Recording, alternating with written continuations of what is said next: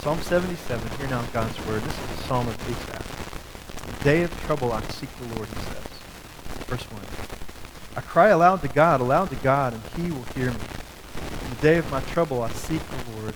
In the night my hand is stretched out without weary. My soul refuses to be comforted. When I remember God, I moan, and when I meditate, my spirit faints. You hold my eyelids open.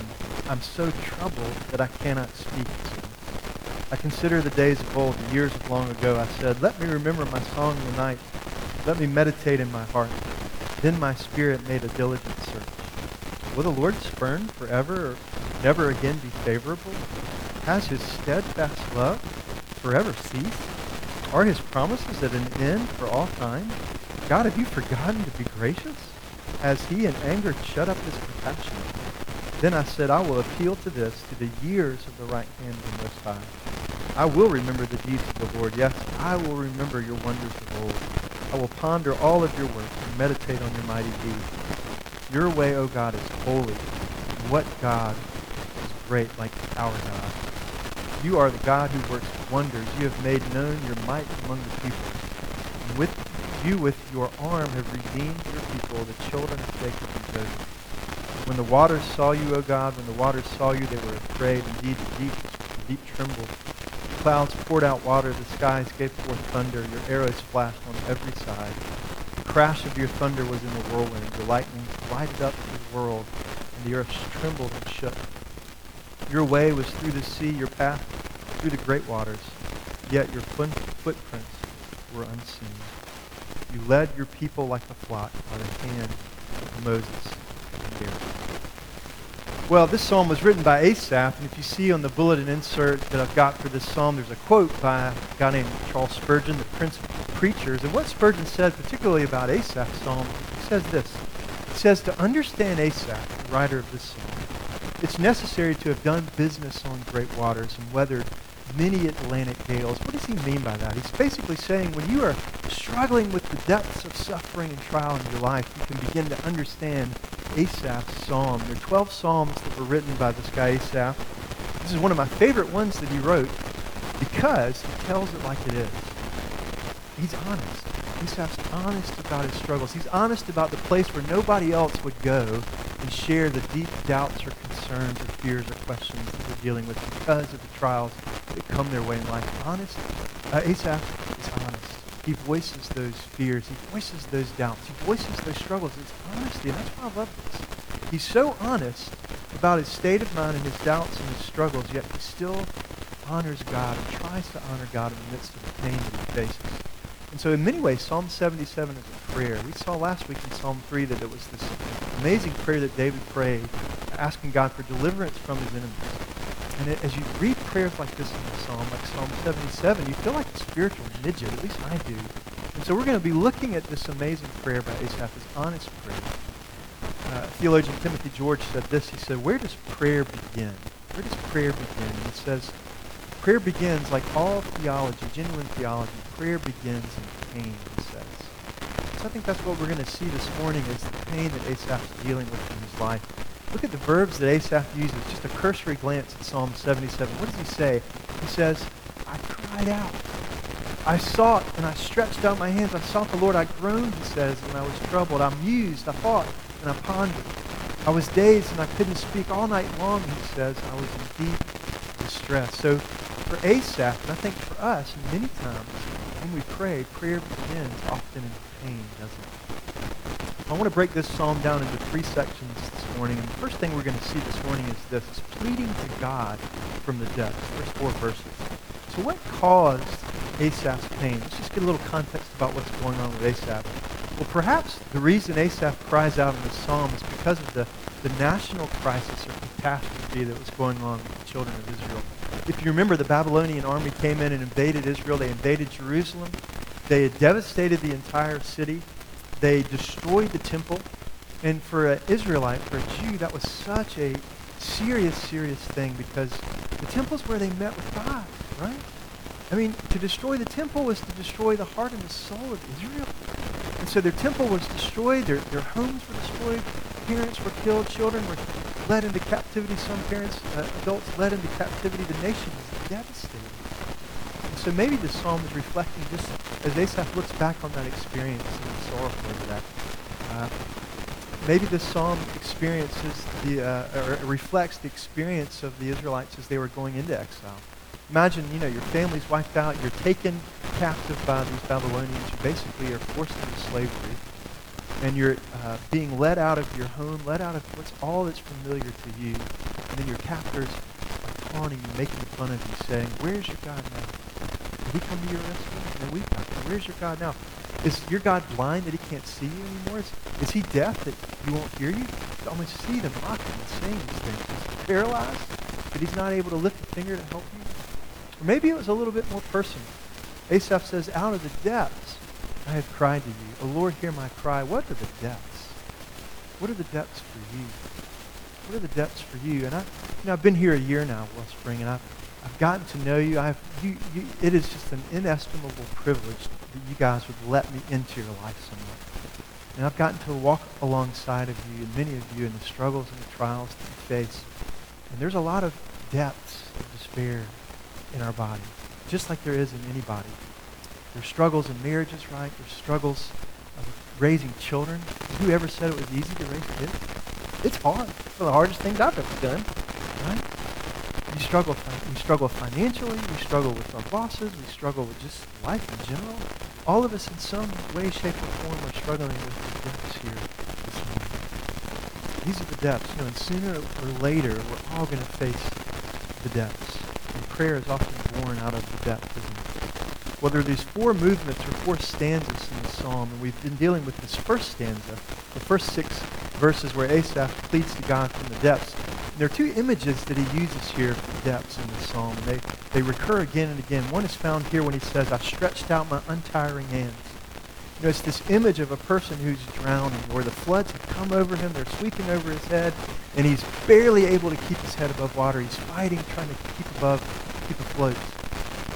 Uh, then the other image he gives us here is like this image of a pit, like a deep and miry, muddy cistern where criminals were even placed. They would dig a big hole that was muddy, too, too slick for anybody to get out, and they would throw a criminal in that hole. Uh, it was like a in-ground prison, if you will.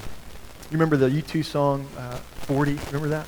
Patiently on the That's what I think of Psalm 40 when he says, He lifted me out of the slimy pit, out of the mud and mire, and he set my feet on a rock and gave me a firm place to stand. That's the depths that Asaph is talking about here, the place where pain and prayer come together. Now, why is it that pain often drives us to prayer, where prayer is born? The Irish poet William Butler, Yeats said it like this. He says, he says, Love has pitched his mansion in the place of excrement. For nothing can be soul or whole that has not been rent, he said, torn asunder. I love what he says here. He says, sometimes God has to knock us down before he can pick us back up. Sometimes God has to knock us down before he can pick us back up. You know, the curse of sin is what? That we are so self-focused, that we're so self-infatuated, so preoccupied with ourselves. And so God in his grace often will bring us into places of pain so that we can begin to lift our eyes off of ourselves and place our eyes and our heart back on the Lord. Well, the second thing we see that Asaph does here is he laments with these honest questions. We've seen that he pled to God from the depths, and now he moves into this lament. That's why it's a lament psalm. He laments to God with these honest questions. It appears that there are almost six questions, and you can kind of see them consecutively here in verses 7 through 10, but I'm going to really argue that there's not six questions, but there's seven questions. But just notice the questions, 7 through 10, verse 7 through 10. What does he say? God, will you reject me forever? Will you, will you never show your favor again to me, God? Has your unfailing love vanished forever? Has your promise failed for all time? God, have you forgotten to be merciful to me? In your anger, Lord, are you withholding your compassion from me?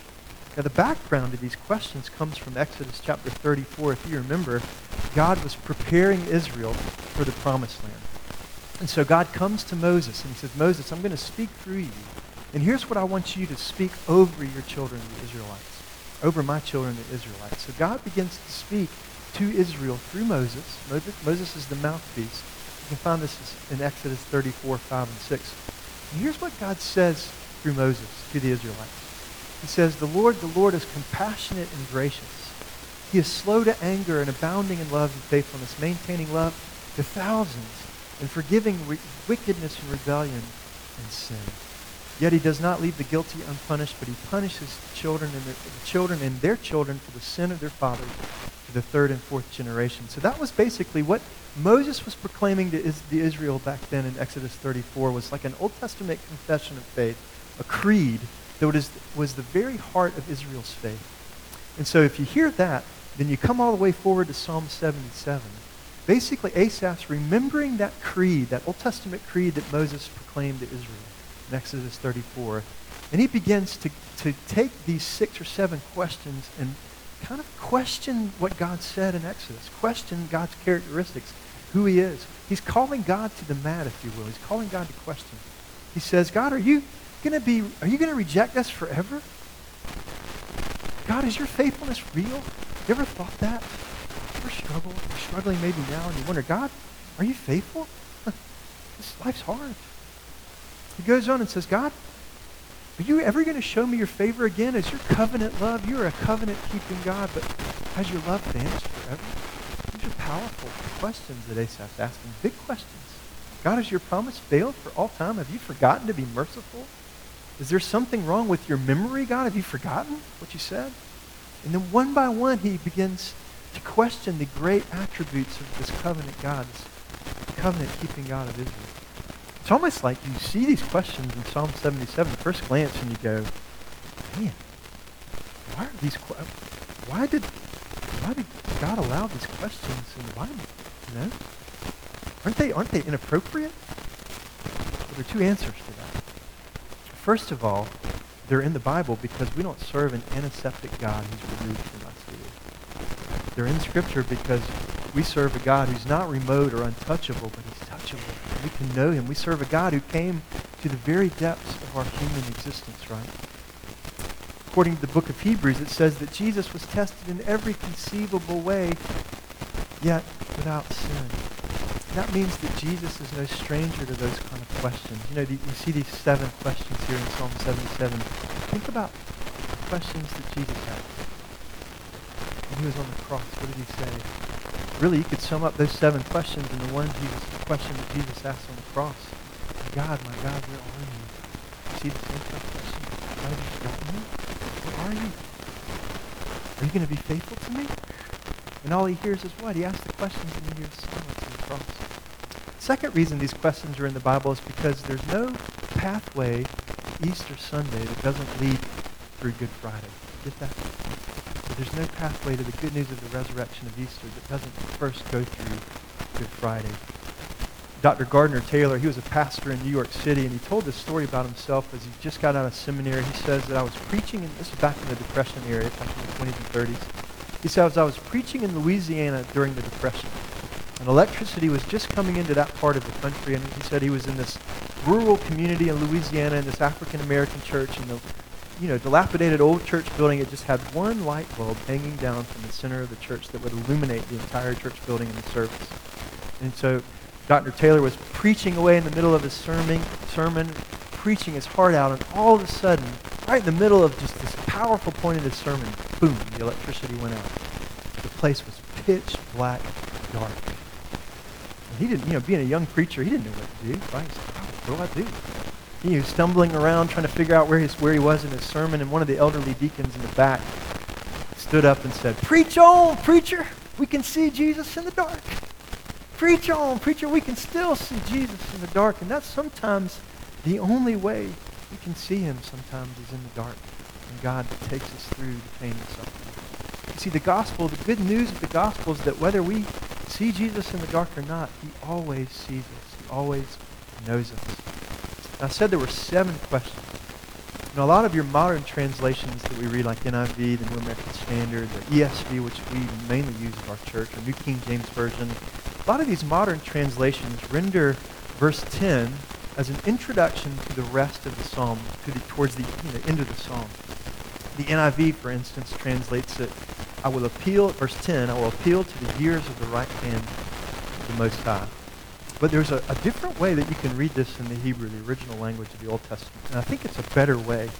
So verse 10 is not to be read as an introduction to the rest of the psalm, but as a, a conclusion to the first part of the psalm. And I think verse 10 really is the seventh question. I like how the New English translation puts it. It says, for verse 10, it says, Has God's right hand lost its grip? Has God's right hand lost its grip in your life? Does God's hand just lay there witherless and powerless, and he doesn't have you in his grip? New, New American Bible says, Has the right hand of the Most High changed? If you read it that way, it's, it's as if Asaph's leave, leaving us hanging with this gaping and open question, has God's right hand lost its grip? You know, maybe if, if that's the case, maybe, maybe God is just doing the best that he can with what he has. God can't really feel our pain. He can't really make that pain go away. I think the reason Asaph closes out this part of the psalm with that just that gaping, open question, God, have lost the grip on things?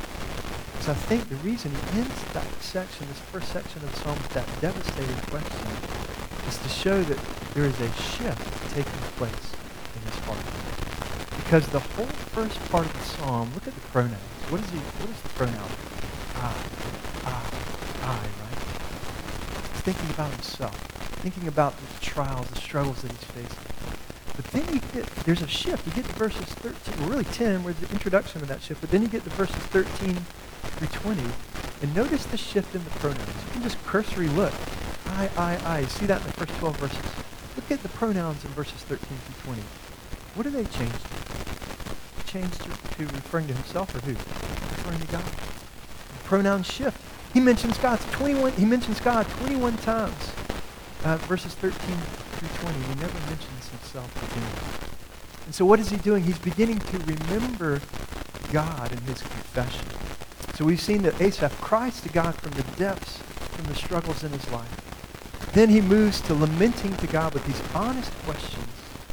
And then he shifts to remembering God in his confession. We see that in the last 10 verses 11 to 20. So his confession begins in verse 11. The key word he has here is remember. Write that down in your notes. Remember. And this is really the turning point of the psalm because the psalm begins with these pain. It begins with this lament. It begins with these questions and despairs. And we reach this turning point. What does he say? I'm going to remember the deeds of the Lord. Yes, God, I'm going to remember your miracles from long ago. I'm going to meditate on your words. I'm going to consider all of your mighty deeds. You know, for us as believers, that's the surest way that we can often reconnect when you're in the depths. Is remembering the gospel. Remembering that God has been good to you. Maybe you've heard the phrase before that you need to preach the gospel to yourself. And in essence, that's what you're doing. You're remembering the promises of God.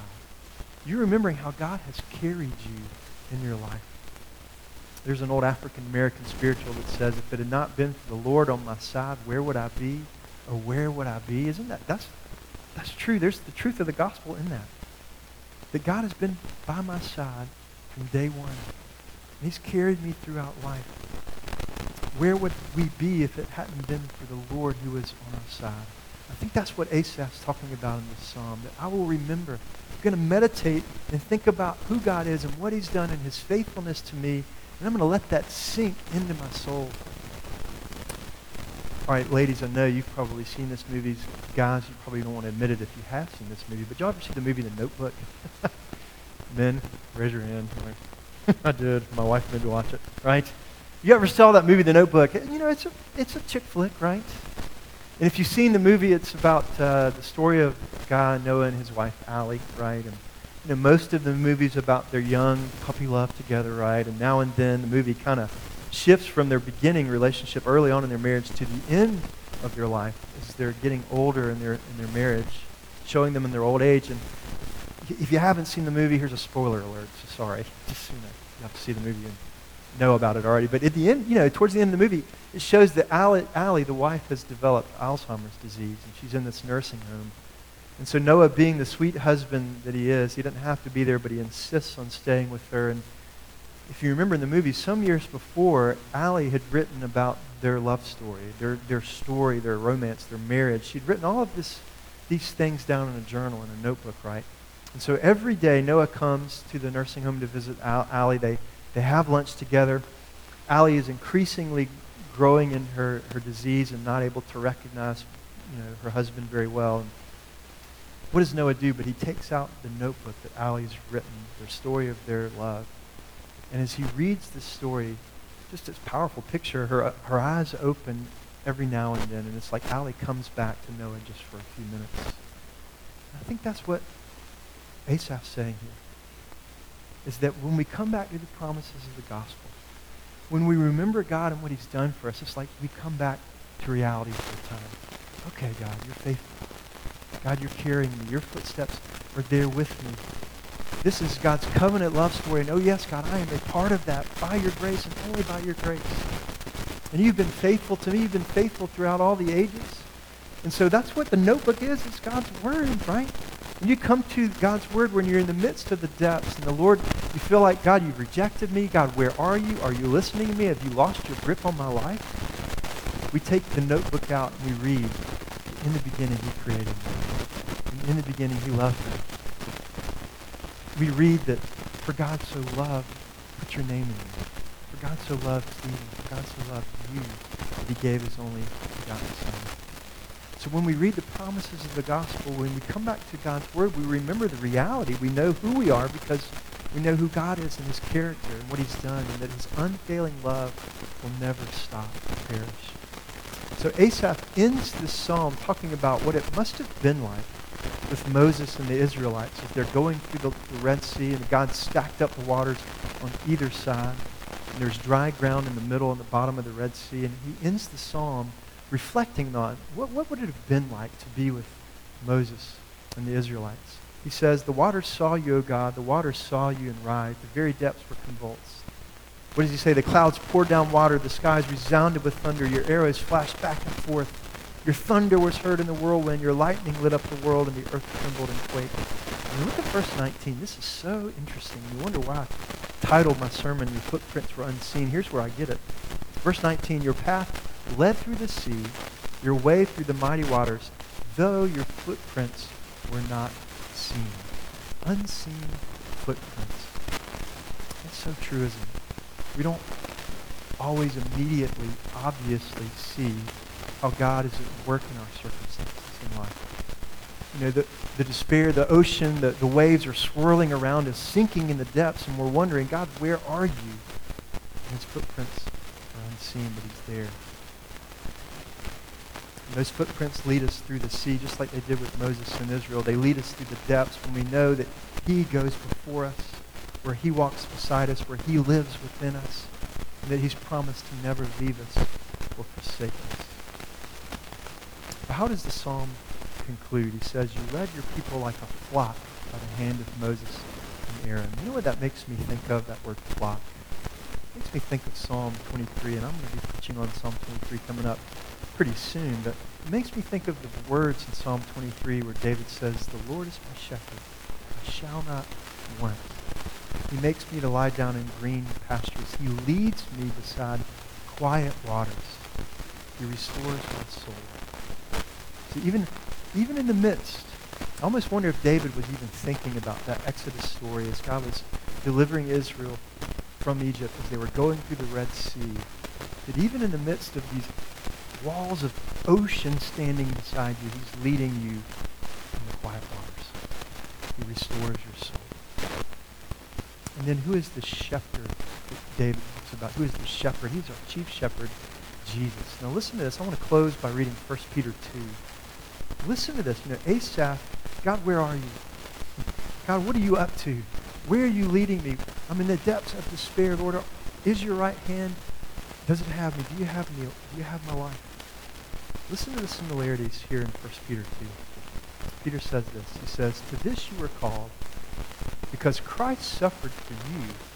Jesus suffered for you, leaving you an example that you should follow in his steps. Peter goes on to say that Jesus, he committed no sin, no deceit was found in his mouth. When they hurled insults at him, He didn't retaliate. When he suffered, he made no threats. Instead, he entrusted himself to him, his Father, who judges justly. And then Peter goes on to say that he himself, Christ, bore our sins in his body on the tree so that we might die to our sins and live for righteousness.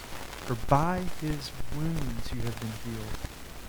For you were like sheep going astray, he says. But now you have returned to the shepherd, the overseer of your souls. So if you're in the depths this morning, turn to the shepherd. There are unseen footprints all around you, and they're, they're Jesus. They're the Father's. You know, when you go to the beach, we went to the beach just a few weeks ago. And I always love it when you um you go down to the beach in the morning, you know, you try to beat the crowds, right? You get there, and, and high tide has come in, and it's wiped away all the footprints, right? And I love when you go out uh, right after high tides come in and you start to make footprints. You know, all of a sudden, after an hour's time, you've got a zillion footprints around. You can't distinguish whose footprints they are, right? Well, God, His footprints, even though you might not always see Him or be able to distinguish whose footprints they are, His footprints go unseen, but He's always there walking beside you. His right hand always upholding you, always loving you, always protecting you and supporting you and loving you. Let's pray. Father, thank you for your word. Thank you for these honest questions that Asaph asked. Lord, maybe, maybe today there are some of us, Lord, who are having doubts and we're fearful and we're afraid to even admit that we might have doubts or fears or questions. What I hope this morning that as we've seen Asaph's psalm and this lament, maybe Asaph's able to verbalize some of those questions that we have, some of those fears, some of those doubts, some of the despair that we feel. I pray this morning that, Father, we would not be stuck in the questions. That the Lord, you would move us from ourself quickly back to you by your Holy Spirit. We would quickly move from being focused on ourselves to turning our eyes, would you turn our eyes back on Christ and what he's done for us on the cross. And remember that, God, you are carrying us in this life. From the very beginning to the very end. Uh, we are yours if we have trusted Christ. So Lord, for those who are hurting this morning, I pray you would bless them. Would you encourage them? I pray that as they feel they're, they're in the depths, they feel like there's no way out of the pit that they might feel like they're in. That, Lord, you would comfort them, encourage them. That, Lord, you would draw them out of the pit of themselves and bring them back to the truth that they are far more loved than they could ever dare dream or imagine. Thank you for this precious spot, Lord. I pray your blessings over them now. I pray these things in your name. Amen. Let's sing our last